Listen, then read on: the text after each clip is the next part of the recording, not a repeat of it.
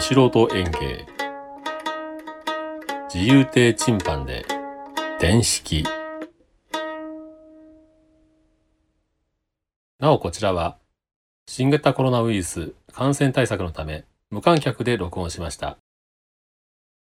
まあ私もポッドキャストなんてものをやっておりますと知らないことを知らないと言えなくてつい知っているふりをしてしまったりします。いわゆる知ったかぶりというやつです。まあ全く何も知らない人というのはあまり知ったかぶりはしません。そういう人は知らないのが当たり前になっていますので、知らない、何それ教えて、なんてごく気楽におっしゃいます。一方で本当に物事を深く知っていらっしゃる教養人なんてお人は、これまた知らないことは知らないとおっしゃいます。今更一つや二つものを知らなくたって、誰もその人を馬鹿にしたりなどしませんから、これは一種自信の表れということでしょうか。それに対して私のようについ知ったかぶりをしてしまったりするというそういう人は先ほどのちょうど中間にあたる人間ですね。半端にものを知っている。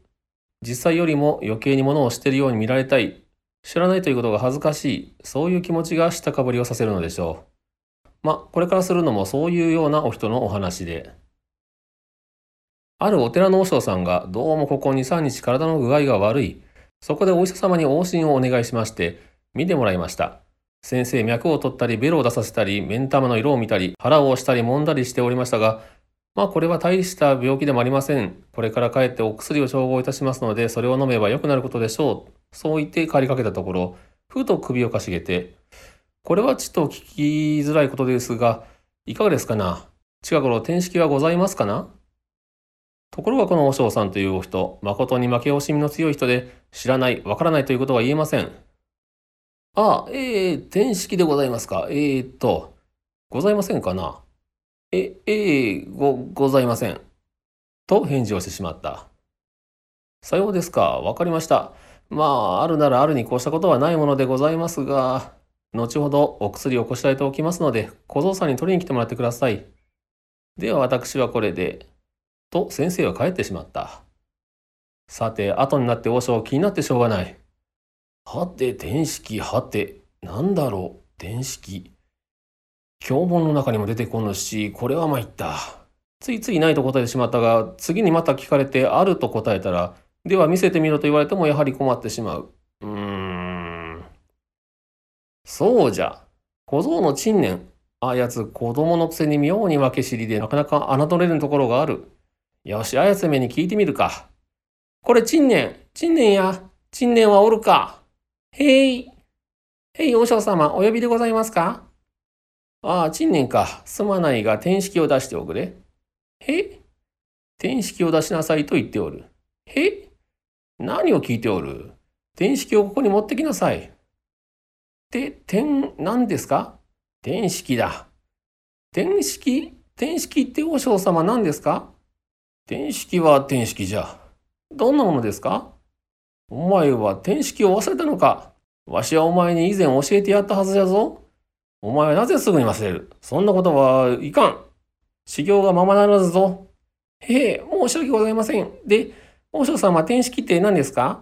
どんなものか教えてくだされば持ってまいりますので。わしを教えてやらん。忘れたらまた和尚に聞けば済むとお前は心に油断がある。お迎えの雑貨屋か花屋へ行って、天式はございますかと尋ねてきなさい。へい。で、あったらどうしますか？借りてきなさい。へい。では行ってまいります。ああ、天式？そんなもの聞いたこともないよ。何なんだろうな、天式。うちの王将、時々ああいうわけのわからないことを言い出すんだよ。へりくつも多いしな。あ、雑貨屋さんだ。こんにちは、ごめんください。いらっしゃい。おう、陳年さん、今日はお買い物かい？用があったら声をかけておくれ。こっちから出かけていくから。いえ、今日はそうじゃないんです。あの、貸してもらいたいものがあって。お店に天式ってありますか？はいはい、かしこまりました。大きいのと小さいのがありますが、どっちにしますね？大きいのは唐草模様で、小さいのは、あ、それは風呂敷でしょ？そうじゃないんです。風呂敷じゃなくて、天式をお借りしたいんです。ちょっと待って、ちんねさん。今なんて言った？て、天式ああ、天式ね。いや、ちんねさん申し訳ない。ついこの間まで二つあったんだけどね。一つは田舎から来た親戚がそれを見て、ああ、これは立派な天式だ、素敵な天式だというもんだからやってしまってね。うん、もう一つは棚の上に飾っておいたら、この間ネズミに引っ掛けられて、落っこちて割れちまって。今度入るのは月末頃になるかな。入りましたらすぐにお寺にお知らせますよ。あ、そうですか。へい、へい、じゃあまた。天式。親戚が褒めそやすからあげちまって、残りもネズミが落として割っちゃった。月末には入る。なんだろうな。ついでだから花屋にも聞いてみよう。こんにちは、ごめんください。ああ、陳年さん、いらっしゃい。旦那さん、すいませんけど、天式化してください。おい、ばあさんや。陳年さんが天式借りに来たよ。すまないけど出してあげて。早いところしてあげておくれよ。お寺さんは忙しいんだから。汚れてるけどいいかって？これお前鍋敷じゃないか？鍋敷じゃなくて天式だよ。何？天式がわからねえ？化けるほど人間やってて天式わからねえとは情けねえ。え？俺か？そんなものは知らしねえ。こりゃ困ったな。すまないね、ちねさん。せっかくあった天式を今朝味噌汁の身にして食べちまってね。おいばあさん、あの床の間の飾り物に置いといた大きいのはどうした？え？ちねさん、それも食っちまったらしい。いや、うちのばあさんもね、若い頃は色気もあったんだけどね、年を取ると食い気一方で何でも食べちまうんだ。すまないね。そういうわけだから、和尚さんによろしく。はい。じゃあ、さよなら。天式一体何だろう。和尚様は、ただいま帰りました。どうじゃ、天式はあったか。へい。それがあいにくどこにもありませんでした。雑貨屋さんへは行ったか？へい、二つあったそうなんですが、一つはこれは立派だ素敵だと親戚に取られて、もう一つはネズミに引っ掛けられて落ちて割れたそうです。立派で素敵。落として割れた。で、花屋さんは？へい、今朝お味噌汁の実にして食べてしまったそうです。味噌汁の実？ああ、今が旬だからな。大きいのを床の間の飾りにしてたそうです。床の間の？あの、和尚様、天式って何ですか？わしの口から聞くとお前はまた忘れてしまう。そうだ、そろそろ薬ができている自分だ。陳年、お前、今から先生のお宅に薬を取りに行きなさい。へい、では行ってまいります。ああ、これ。その時に先生にな、おどおどとへっぴり腰にならず、堂々と自分の腹から出たこととして、先生、天式って何ですか？と聞いてみなさい。教わったら帰ってきてわしに話してみなさい。お前がちゃんと覚えているか、わしが聞いてやろう。くれぐれも、和尚に言われた、などということは言わずじゃぞ。へい、行ってまいります。え、お頼み申します。お頼み申します。どれ、おや、これはお寺の小坊主の陳年さんか。あ、和尚さんのお薬だね。できてますよ。さあ、こっちお上がり。さあ、まあ、お茶でも一杯どうだい？え？薬？ああ、薬をここに包んでありますよ。2号1号に煎じてよく冷ましてから飲むようにな。へい、ありがとうございます。お茶ごちそうさまでした。あのー、先生、ちょっとものを教えていただきたいんですが。うん、なんだい？先生、さっき和尚様に天式がありますかとお尋ねでございました。おいや、会話を聞いておったのか。私、天式というものがどういうものか一向に存じ上げません。天式って何ですか？おう、天式。いや、子供というのは妙なことを気にするもんだね。いや、知らぬことを知らぬから教えてほしいと、人に聞いて学ぼうとする心がけは大変立派なことじゃ。なかなかできることではない。あれはな、放棄のことだ。ああ、庭を吐くあれのことでしたか。それは放棄じゃろう。放棄ではなく、放棄。すなわち、おならのことだ。へ？うん、へとも言うな。へえ。おならって言うとどんな食べ物で？いや、食べ物じゃない。おならはおならだな。おなら？あの、お尻から出る？まあ、頭からは出ぬな。へ？え、おなら？おならが天式でございますか？へ？え。そう、へいへい言わんでもよろしい。でも私、和尚様に天式を借りに行ってこいと言われて、お迎えの雑貨屋さんと花屋さんとを回ってどこにもないって。そんなバカな。それは何かの聞き違いじゃ。まあ知らぬのも無理はない。今はこのようなことは言わんが、中国から伝わる召喚論という古い漢方の医学書に出てくる。気を丸め失うとある。これすなわち天式だ。へえ、おなら。本当におならなんですか？疑うならその本を見せようか？うん、ほらこれだ。